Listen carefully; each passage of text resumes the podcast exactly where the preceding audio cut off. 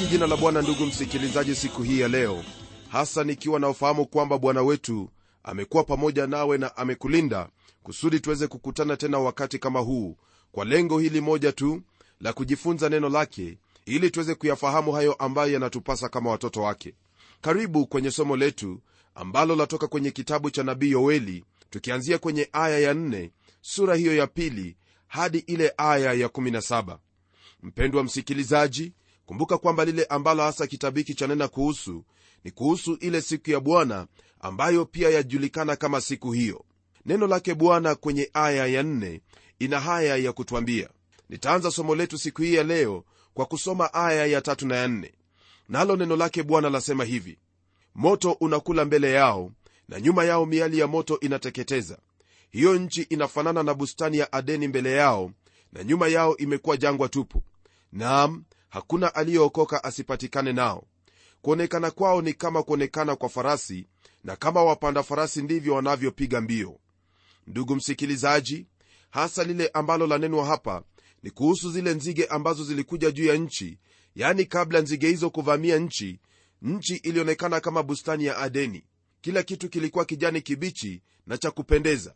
Lakini baada ya nzige kuondoka hapakuwa na mmea wowote wa kijani kibichi tena ilionekana kana kwamba moto umeteketeza nchi nzima. Siku ya bwana itakuwa vile vile kwa sababu itakuwa siku ya uharibifu mwingi. Kumbuka kwamba hili ndilo ambalo twalisoma kwenye kile kitabu cha ufunuo kwamba hata sio watu peke yao ndio watakaoangamia bali hata mimea pamoja na vyote vilivyomo kwenye maji vitaangamia kwa viwango hivyo ambavyo vyatajwa katika kitabu cha ufunuo. Mpendwa msikilizaji neno hili la mungu latuambia kwamba kuonekana kwao ni kama kuonekana kwa farasi na kama wapanda farasi ndivyo wanavyopiga mbio. Hili hasa ndugu yangu ni jambo ambalo twaweza kuliona kwa kawaida maana kichwa cha nzige chafanana na kichwa cha farasi. Kama vile farasi anavyokula nyasi hivyo ndivyo nzige hula chochote ambacho ni kibichi.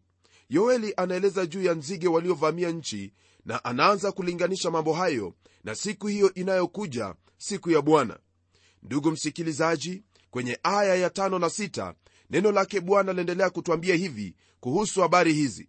Nalo lasema hivi kama mshindo wa magari ya vita juu ya vilele vya milima ndivyo warukavyo. Kama mshindo wa miali ya moto ilapo mabua makavu kama mashujaa waliopangwa tayari kwa vita mbele yao watu wanahangaika nyuso zote zimegeuka kuwa nyeupe kwa hofu. Kwa mujibu wa hili ambalo twalisoma hapa ndugu yangu ni wazi kwamba kile ambacho kitakuwa kikitendeka wakati ule yani katika siku hiyo ya bwana kitakuwa ni kitu ambacho hakuna mtu yoyote ambaye yaweza kustahimili kwani neno hili lasema kwamba nyuso zote zitageuka na kuwa nyeupe kwa sababu ya hofu. Kile ambacho kipo ni kwamba kutakuwepo na hali ngumu kabisa kama vile neno lake bwana linavyotwambia katika kitabu cha ufunuo pamoja na yale maneno ambayo kristo alinena na wanafunzi wake kwenye kile kitabu cha mathayo sura ya 24 mpendwa msikilizaji mambo haya bado hayajatendeka lakini ningelipenda ufahamu kwamba siku yaja ambapo mambo haya yote yatatendeka. Ni juu yako au ni jukumu lako kufahamu kuwa kwa sababu hatujui siku hii itakuwepo lini au itakuja lini ni vyema uwe tayari wakati wowote wa ule. Lakini ikiwa wewe umemwamini bwana yesu kristo kuwa ni mwokozi wako basi usiwe na wasiwasi yoyote ile maana matukio haya yatakapokuwa yakitukia ulimwenguni hautakuwa hapa ulimwenguni maana kristo atakuwa amekuchukua nawe utakuwa pamoja naye siku hizo zote. Tunapoendelea kwenye aya ya neno lake bwana lasema hivi hupiga mbio kama mashujaa huupanda ukuta kama watu wa vita nao huendelea mbele kila mmoja katika njia zake wala hawapotoshi safu zao.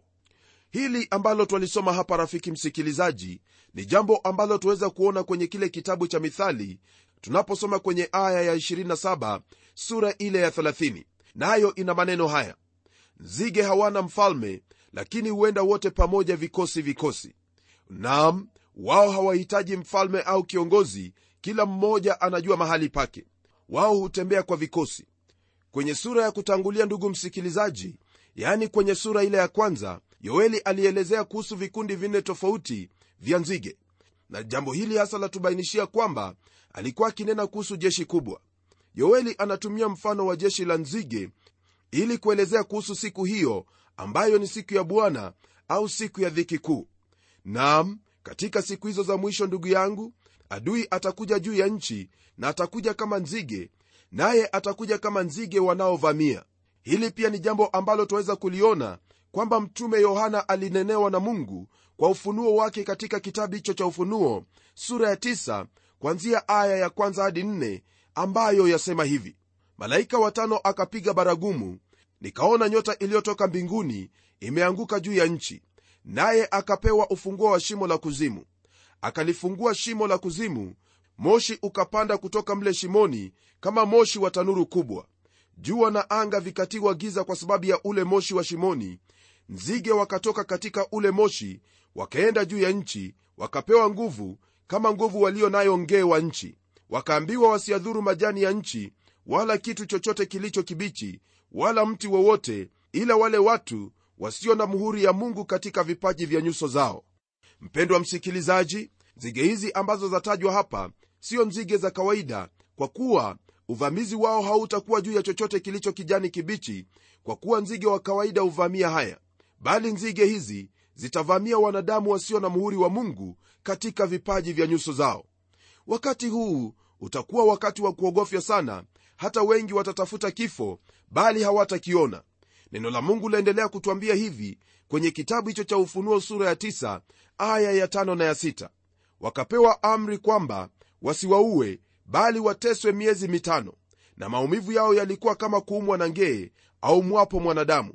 Na siku zile wanadamu watatafuta mauti wala hawataiona kamwe nao watatamani kufa nayo na mauti itawakimbia.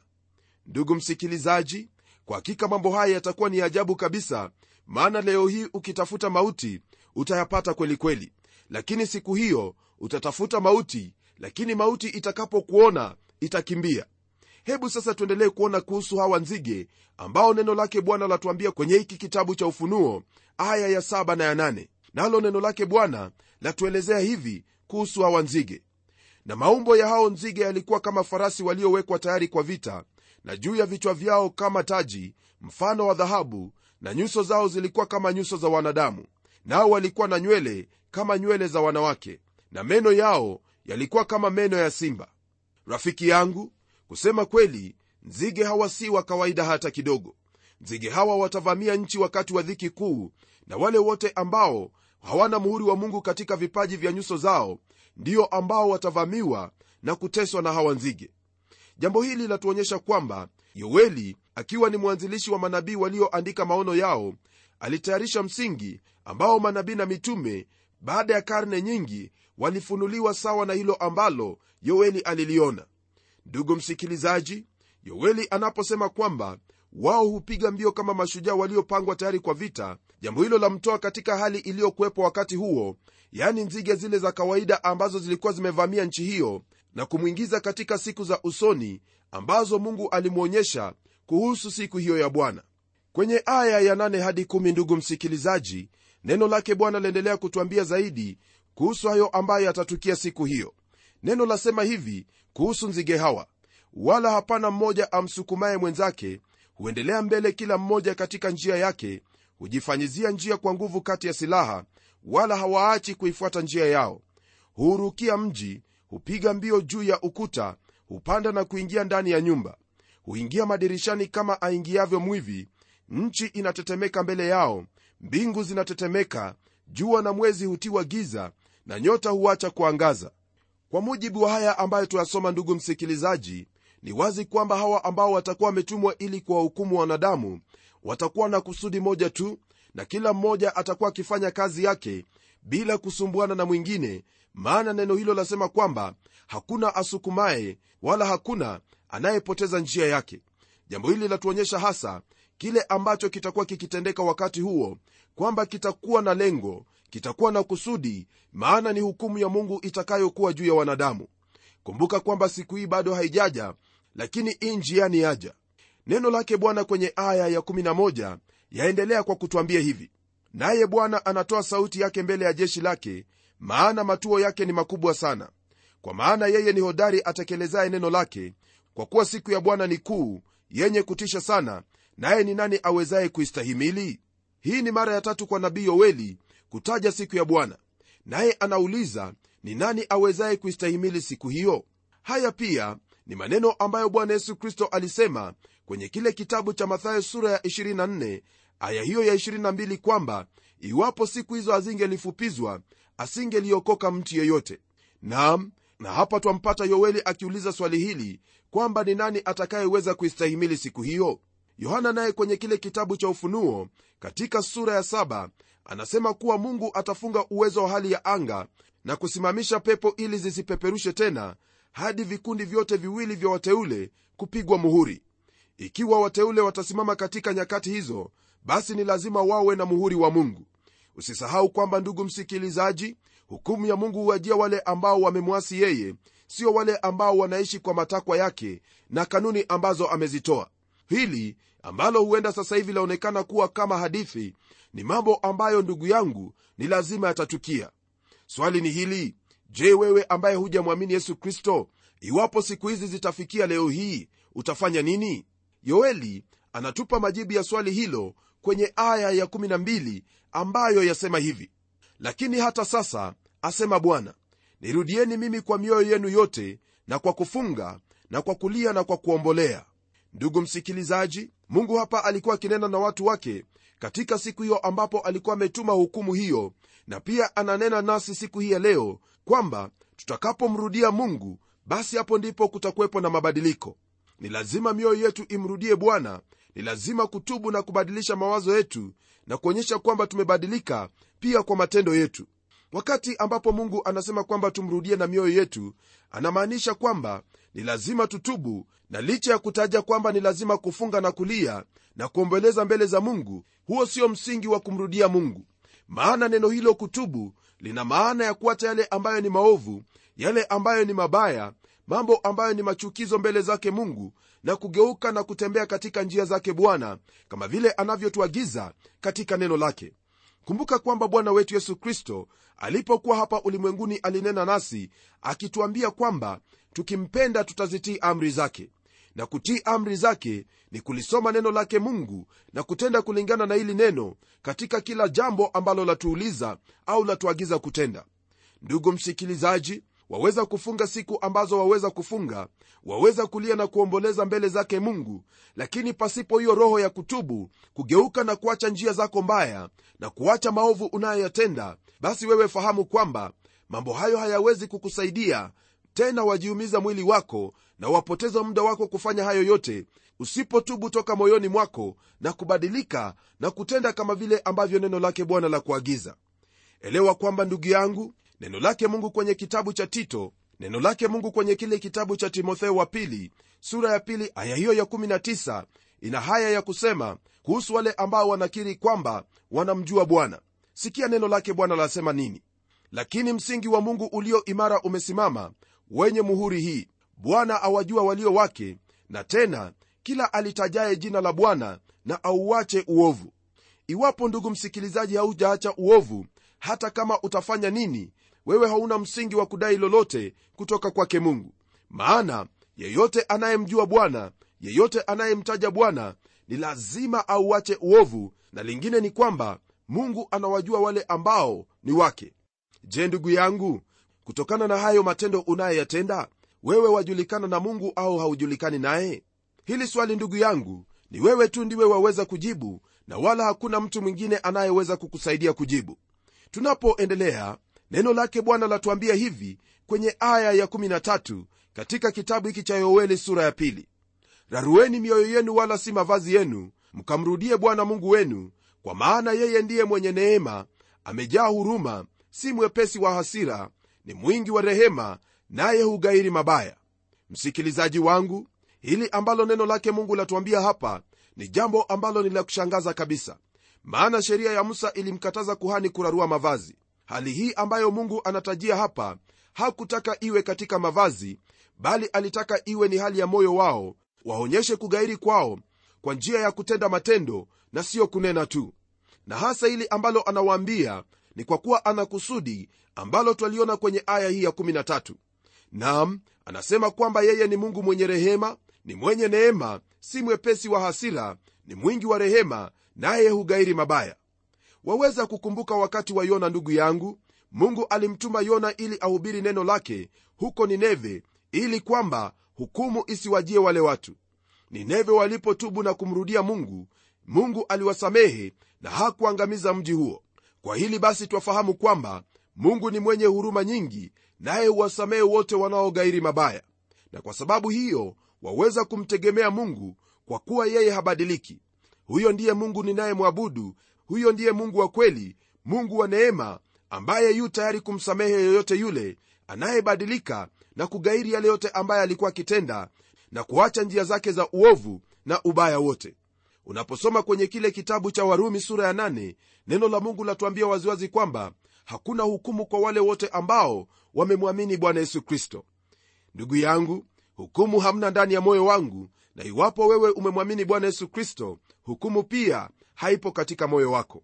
Aya ya 14 ndugu msikilizaji neno lake bwana laendelea kwa kutwambia hivi katika sura ya pili ya hiki kitabu cha yoeli. Nani ajuaye kwamba hatarudi na kugeuka na kutuachia baraka nyuma yake naam sadaka ya unga na sadaka ya kinywaji kwa bwana mungu wenu? Hili ambalo twalisoma hapa ndugu yangu ni jambo ambalo laonyesha kwamba iwapo watu hao wangeligeuka na kutubu dhambi zao basi mungu angegairi na kuwabariki badala ya kuwalaani na kwa lugha nyingine twaweza kusema kwamba mashamba yao yatainuka tena kutakuwepo na mibaraka katika maisha yao na hasa lile ambalo litafanyika la muhimu sana ni kwamba watakuwa na sadaka tena ya kumtolea mungu. Sadaka ya kinywaji inatajwa hapa ila kwenye kile kitabu cha mambo ya walawi haitajwi. Sadaka ya kinywaji ndugu msikilizaji ilikuwa ikimwagwa juu ya sadaka zingine na kwa njia hiyo ikawa moja ya sadaka hizo twamkumbuka mtume paulo akisema kwamba alipenda maisha yake yawe sadaka ya kinywaji juu ya sadaka ya kristo. Tunapoendelea mbele neno lake bwana latuambia hivi kwenye aya ya 15 pigeni tarumbeta katika sayuni takaseni saumu kusanyeni kusanyiko kuu. Aya hii ambayo twaisoma ndugu msikilizaji ni sawa na ile aya ambayo neno lake bwana laanza nalo kwenye sura hii ya pili tarumbeta kama vile tulivyokuwa tumeona kwenye kipindi kilichopita ilikuwa ikitumiwa kuwaita watu au mkusanyiko. Na hili ndilo ambalo twaliona kwenye aya hii ya 15 watu walitakiwa kukusanyika ili walisikie neno la mungu na watubu hayo ambayo walikuwa wameyatenda kinyume ya neno lake mungu. Naam haya yote hasa yalikuwa ni kwa kuwa mungu ni mwenye rehema na ni mwenye neema na ni mwema kwao hasa kwa wale ambao wanaokiri na kutubu dhambi zao kama tulivyoona katika sheria za musa mungu aliwapa sherehe ambazo walifaa kusherekea. Aliwataka waende mbele zake kwa furaha lakini kwa sababu ya dhambi na uasi ilihitajika waende mbele zake wakifunga na kumwendea kwa hofu. Rafiki msikilizaji ningelipenda kukufahamisha kwamba njia ya pekee ambayo yaweza kukuelekeza mbele zake bwana ni wakati huo ambapo unakwenda kwake kutubu hasa ikiwa wewe ni mwenye dhambi. Ikiwa umetanga mbali na mungu waweza kumrudia kwa njia hiyo. Kile ambacho hasa unatakiwa kufanya ni kuliitia jina lake yesu kristo nawe utaokoka maana yeyote anayeliitia jina lake bwana yesu hata aibika bali atapokea uokovu kumbuka kwamba sijakwambia ujiunge na kanisa lolote au dini yoyote ile au kubatizwa au kuwekewa mikono na mambo kama yale. Lile ambalo nimekuambia ni kwamba uliamini jina la yesu kristo nawe utaokolewa. Mambo mengine utajifunza baadaye ni kwa nini unafanya hivyo. Mwito wa tarumbeta unaopatikana kwenye agano jipya ni injili ujumbe ambao twauhubiri leo hii katika ulimwengu wote. Nam watu wanapoitikia mwito huu na kutubu wao huwa na furaha maishani mwao na pia nchi hufurahia na kama vile yesu kristo alivyosema malaika wa mbinguni hufurahia kwa sababu ya mmoja ambaye anatubu dhambi zake. Hili ndilo ambalo ndugu msikilizaji wafaa kulifahamu kwamba tarumbeta imekwisha pigwa tarumbeta ya injili injili ambayo ni habari njema ya uokovu wako. Ni jukumu lako kuhakikisha kwamba iwapo umeipokea injili hiyo kutembea kulingana na matakwa ya injili na iwapo bado haujaiamini injili uiamini injili nawe utakuwa ni mwenye furaha katika maisha yako.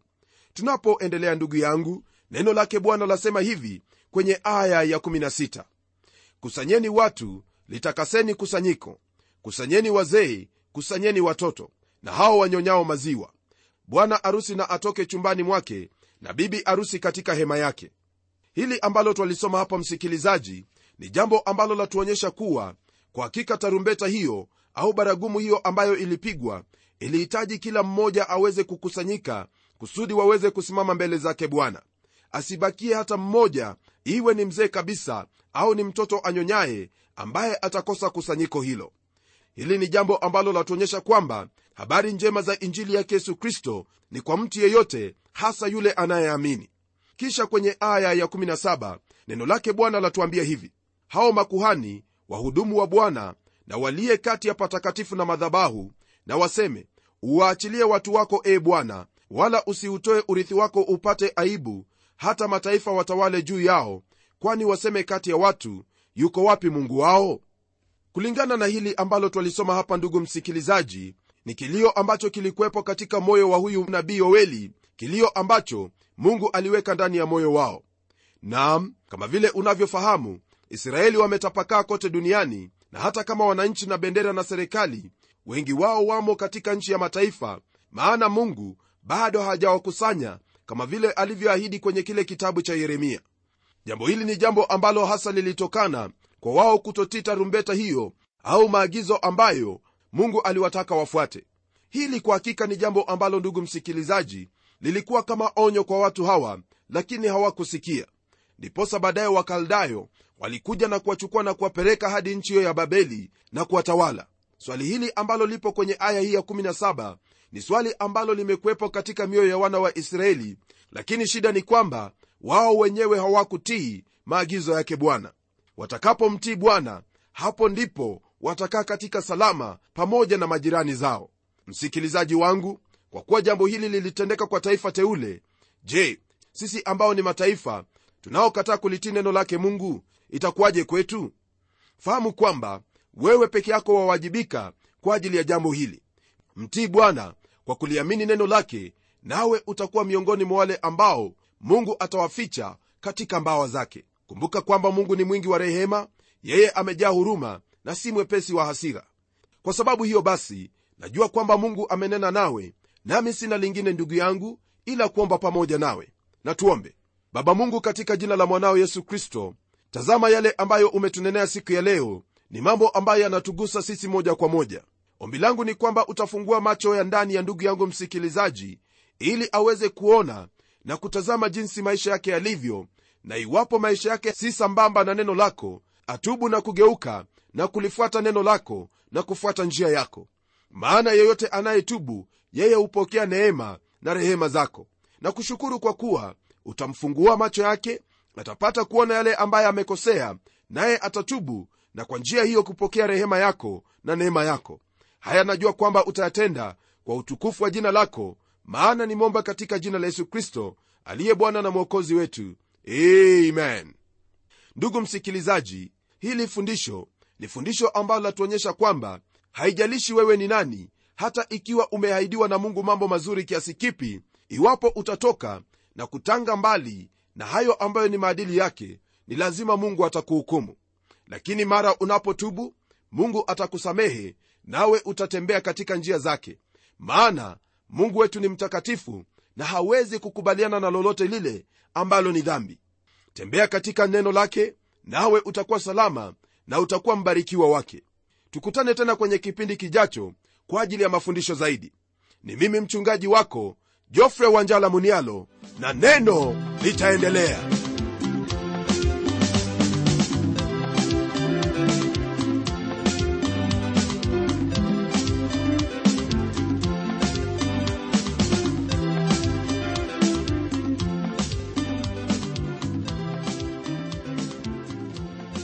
asante sana msikilizaji wangu kwa kuwa pamoja nasi. Na iwapo una swali au pendekezo tafadhali tuandikie barua ukitumia anwani ifuatayo.